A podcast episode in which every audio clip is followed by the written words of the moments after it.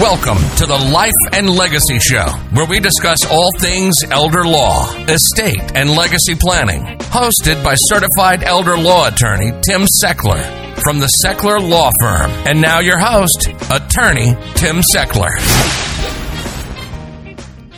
And welcome to this week's edition of the Life and Legacy Show, sponsored by the Sechler Law Firm, where great families make great estate plans. I am your host. My name's Tim Sechler from the Sechler Law Firm.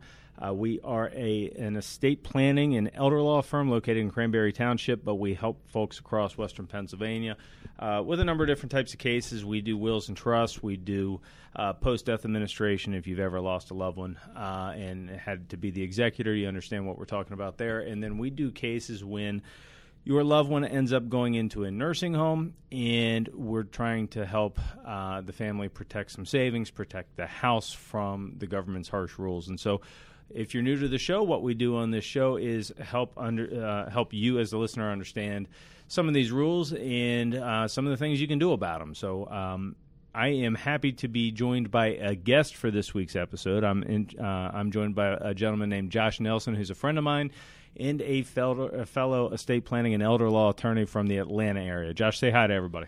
Hey, everybody. Thanks so much for having me, Tim. Appreciate you inviting me out on this beautiful day out in Cranberry Township. It's my first time up here, and my God, it's a beautiful part of the country. Never been to Pittsburgh before. He was sharing, and, and Pittsburgh listeners will get this joke. He was sharing how he drove from the eastern part of the state across the turnpike and as soon as he came up over the mountains, it was sunny, sunny, sunny. And as soon as he went through uh, the Turnpike Tunnel, it was nothing but clouds. And and that, welcome to Pittsburgh. That's that's how it goes here. Now we're going to get into some stuff today. Um, on some legal technical issues. And so, if you're listening to the show, please understand that this show is for your information and, and education. Uh, don't make any legal or financial decisions based on what you hear on this or any other radio show for that matter. Uh, if you need legal help, you need to contact a lawyer. We're available anytime at the Sechler Law Firm at 724 546 4227 or check out all of our resources that we have for you at the sechlerlawfirm.com, S E C H L E R lawfirm.com. Now, Josh, um, as I understand it, you have the largest estate and elder law practice in the state of Georgia. Is that right? That is correct. Now, we uh, focus specifically on elder care law. We do estate planning for some of our clients, uh, loved ones, friends, family, things like that. But our primary focus is on the elder care law side of it. elder care law, just for your listeners, is a little bit of a misnomer. Everybody always thinks it's just for old people. And while I do have seven clients over 100 years Nice. old, Yeah. the majority of our clients are about 55. And so Right. what's going to happen is it's elder care is the practice of helping people protect assets against kind of those future creditors, medical expenses, and just the unknown that comes as we age. Yeah, maybe we should give this industry a new name, you know, because elder law, I, I don't think elder law accurately describes what an elder law attorney really does. Uh, I agree with that. I think it's a, I think it's a really really unfair name because even my older clients, and whenever I say my older clients, I'm talking about like above 90, usually say they aren't old. Yeah, I'm not old yet, right? um, God bless them. So, but there's something really, really cool about your practice I want to share, and that is you are in business with your mom, who's also an attorney. So, so share a little bit about the background of the firm and how you guys got into this. Absolutely. It's one of the things that we always kind of joke about where Cindy Nelson's my mother. She's the one that started the firm. And over the years, she was really, really hoping that we would work together. We come from a family of entrepreneurs, and I've seen what working with family looks like and some of the things that that causes problems with. and so I was very successful doing tax law.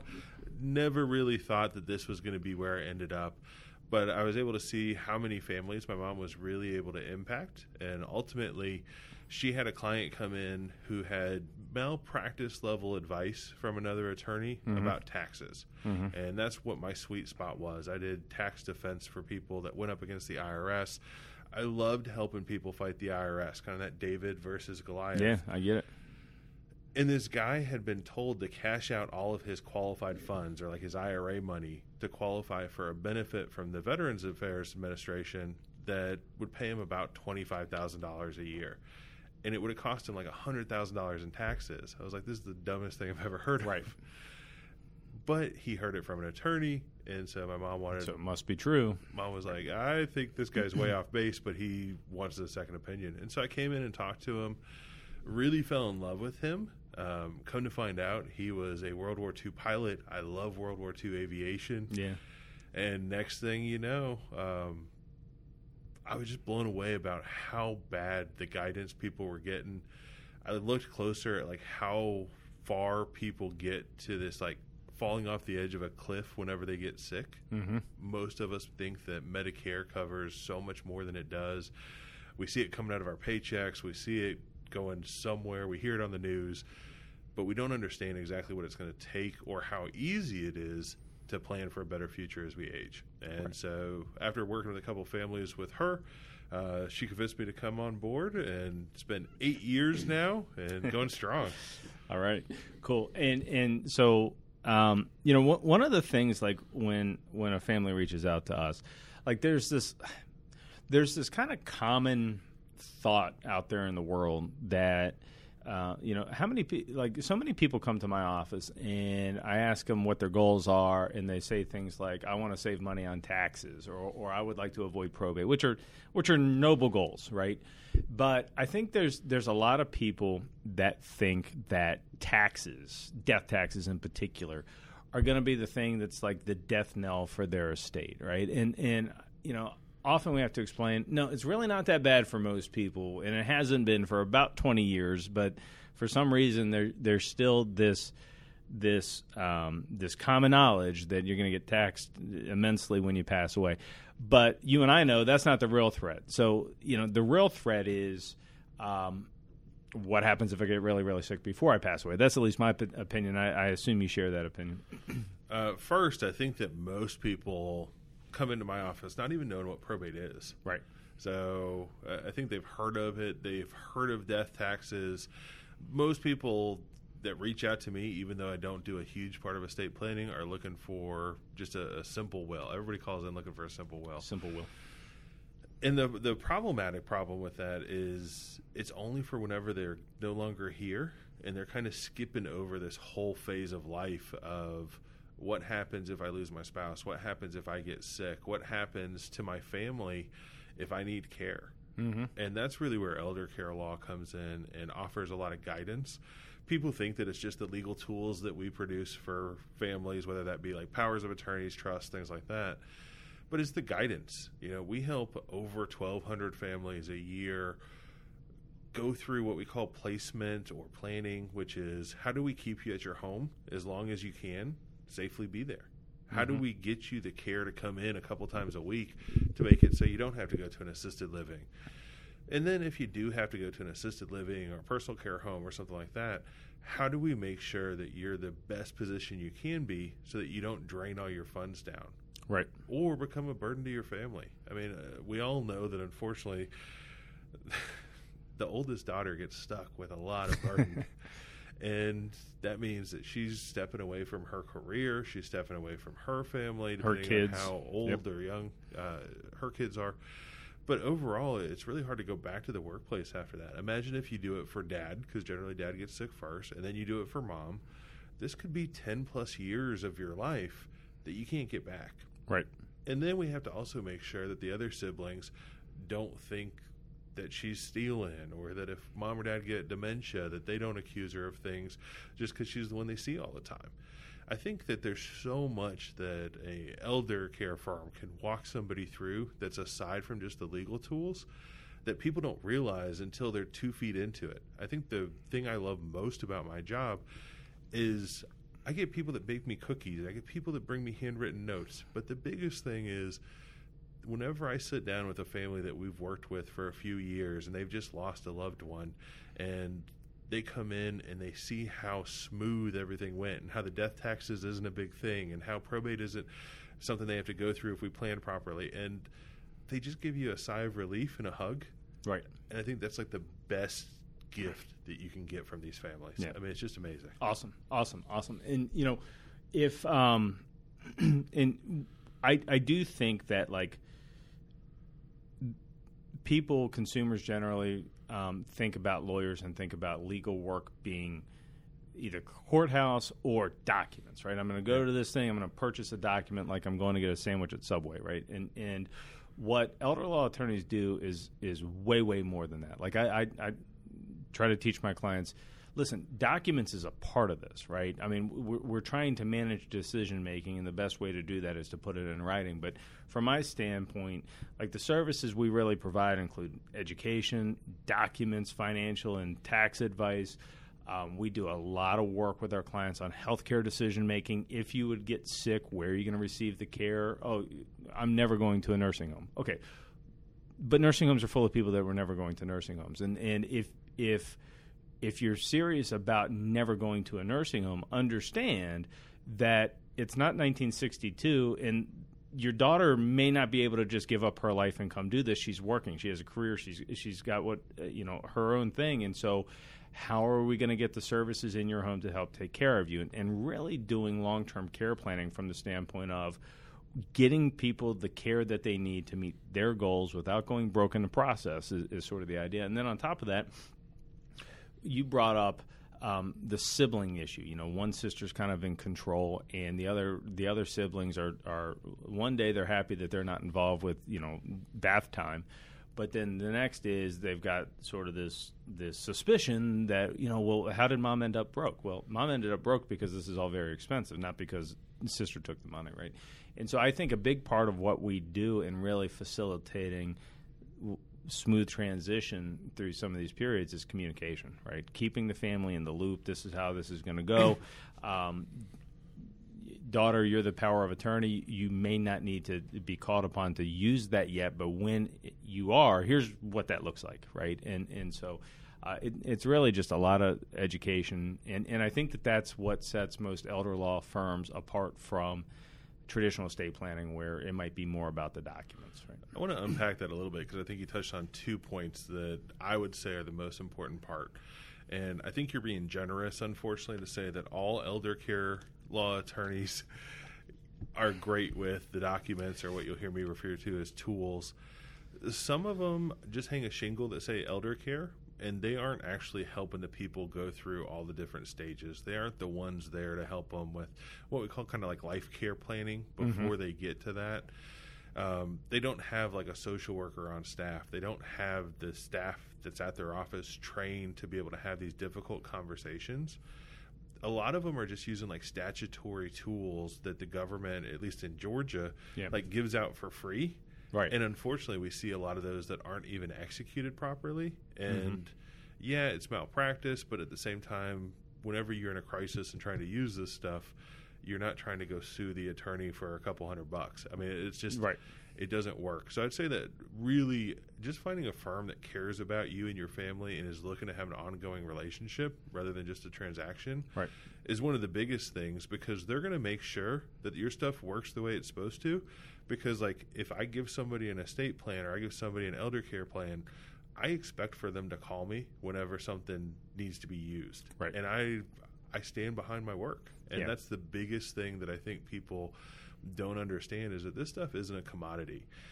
My power of attorney is 3 times longer than the state power of attorney. And it's not because I get paid by word to print stuff. Right it's because I'm going to sit down with a family and really talk through and get to know them and say things like, okay, your husband's been diagnosed with Parkinson's. He's not really showing symptoms yet, but let's make sure that he feels like he's still part of the decision making process and your daughter's there as a backup right away in case something happens. Mm-hmm. So often we see powers of attorney which just aren't practically going to work. If you have what's called a springing power of attorney in Georgia, and it takes a court or two physicians to sign off saying that it's going to be able to be used, that doesn't work real great in a crisis situation. Yeah, from a very practical standpoint, I had a client ask me for a springing power of attorney just last week, and it's it's uh, well, sir, we don't really do those because in Pennsylvania, technically, they're legal. I mean, you're allowed to have one, but if folks, uh, we're using a legal term here. A springing power of attorney is a power of attorney document that comes into effect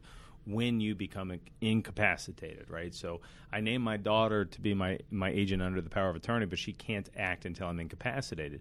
But the problem is, I don't know if you've been around dementia patients or, or other elderly folks, but nobody wants to admit when it's time that they should give up the control and the car keys, right? And so it's kind of, you know, then the daughter says, Well, dad, I think it's time for me to come over. And dad says, No, it's not. And okay, we're going to go to the doctor. No, I'm not going to go see your doctor. He just wants to take my car keys. And then the power of attorney doesn't work, right? And so, um, so it's just kind of understanding some of the nuances of that. Now, listen, if you're listening to this show um, and you, you want to learn more information about doing effective planning, um, asset protection, long term care planning, you should come to one of our upcoming workshops. We have these things all the time, usually just about every other week uh, in the Cranberry area, and you can schedule for them on my website at sechlerlawfirm.com, S E C H L E R lawfirm.com, or call 724 546 4227. And while you're at the website, um, we got a couple of really handy guides for you to check out. So if you go to the resources tab, there's three different guides. One's for post-death administration. So if you've recently lost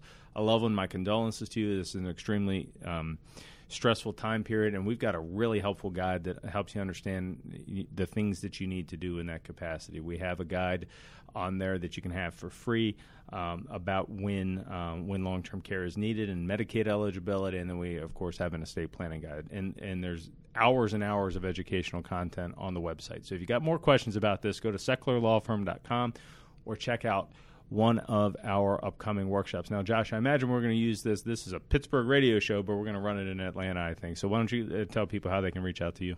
Absolutely. Like I said, we're from Nelson Elder Care Law.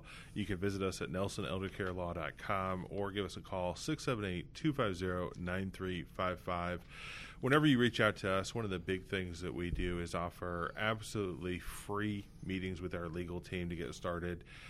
We aren't like other firms where we're going to put up with these roadblocks because kind of circling back to the point that we are just getting ready to touch on we feel like communication is one of the biggest things. And so a lot of times people will ask like what does this cost? or yeah, what, right. what is the process? And so we let you come in and sit down with a member of our team get to know you get to know what your goals are because again it's that communication part that's so key in understanding are your goals something that we can accomplish are your goals something that's in alignment with what my firm's values are?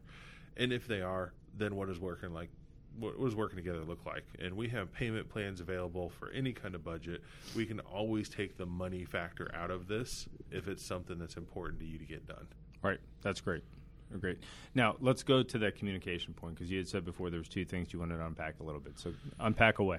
One of the things that you brought up and one of the things we've been touching about is just communication with the family. So often we kind of jump to the adult daughter because that's the primary caregiver in most of our scenarios. But often it can be a spouse where one spouse gets a diagnosis that maybe they don't know how to share with the family. Maybe one spouse has a sudden stroke or a fall. And now marriage is just different for a lot of the new couples today versus what it was years ago. You know, you have a wife who will kill herself literally trying to take care of her husband. You have a husband that will do everything under his power to avoid having to have caregivers come in because he sees it as a lacking of his ability to support his wife. I don't want to. I don't want to admit I, I need help. Yeah, right? and I mean, I, I, have guys that come in, and it breaks my heart because they're coming because their pastor, their doctor, and their kids have all told them, you know, hey, Josh, you got to come in and talk to an elder law attorney before you die this is this is messing up your health or you can't sleep at night and some of the ailments are unflattering. And so we don't want to say that you know our spouse is incontinent. We don't want to say that our spouse is losing her mind. Those are the kind of things that are hard to even share with a family because so often we're afraid that it immediately means stripping your spouse away from you and putting them somewhere. Right.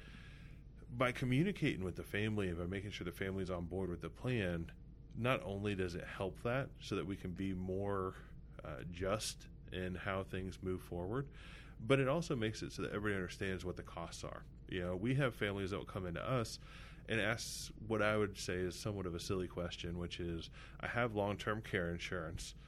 I'm older now. Should I let it lapse? and it usually becomes a budgeting question that they're afraid they can't afford it anymore on their fixed income because the rates go up. And so one of the things that we do in communication is even get the family on board and say, "Hey kids, mom and dad's long-term care insurance just went up 300 bucks. You guys want to pitch in you know, Right. a hundred bucks a month each, or is this the kind of thing that you understand an assisted living can be five, six thousand dollars a month? They're going to run out of money if we don't keep this insurance policy. But a lot of times the parents are too scared to have those conversations. it's not a it's not a comfortable thing to talk about, you know. And and I uh, and in particular when it's a married couple, right, and one spouse is sick because they're I think that they're not having personally been in this position, but having worked with lots of families who are. I think it's a lot for a spouse who's been married sometimes 50, 60 years to say, I can't take care of my spouse. I, I can't do it, right? And um, people are very private, and nobody wants to go to a care facility. And but even if even if we can work something out where they don't go to the care facility, people are real shy about asking for help in this situation. And then you know the other thing is, um, it's been my experience that when there is a placement, somebody goes to an assisted living, somebody goes to a skilled nursing facility, um, the families don't go looking for help all the time because I think it's kind of the same thing. I think that one, it's a very confusing process, and the government rules are very confusing, and they don't want to make a mistake.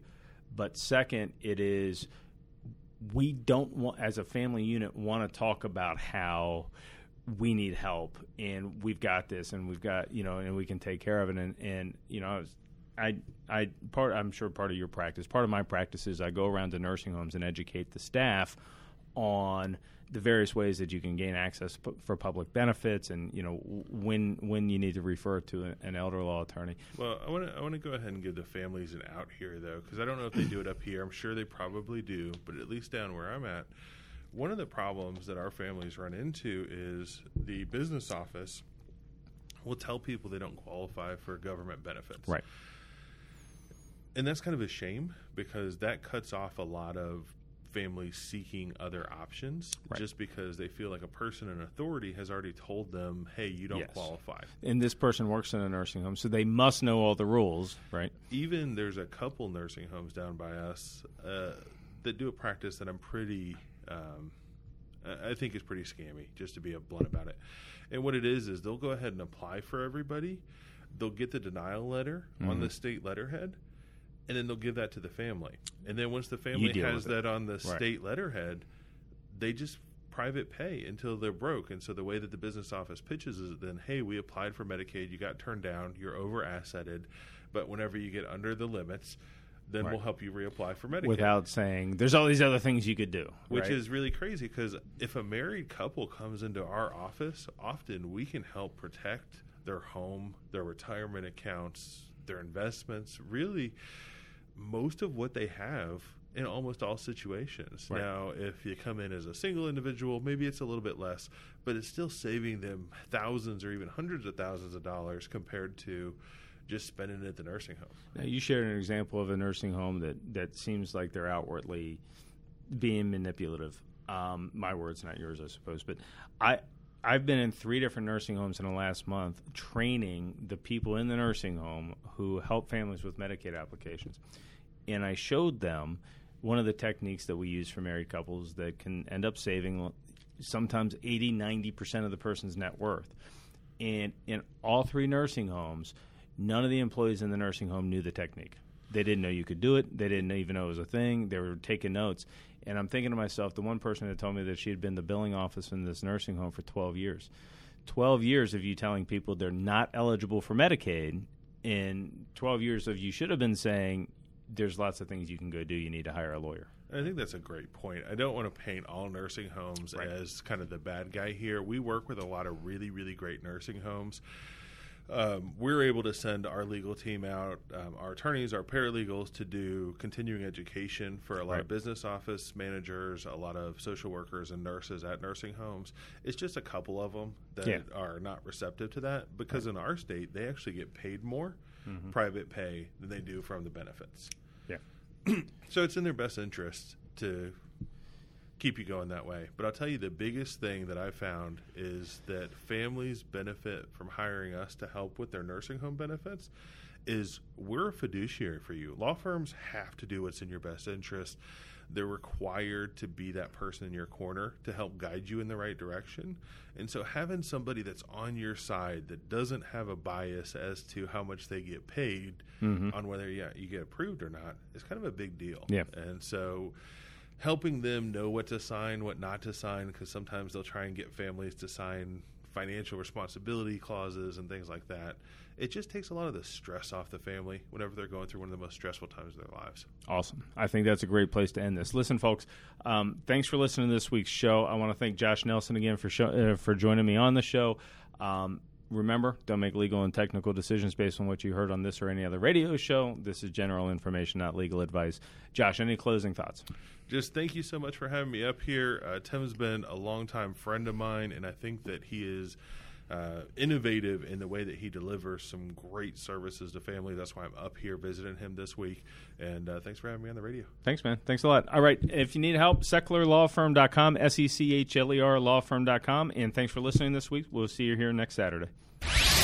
This has been the Life and Legacy Show, sponsored by the Sechler Law Firm, where great families make great plans. SechlerLawFirm.com or call 724 841 1393.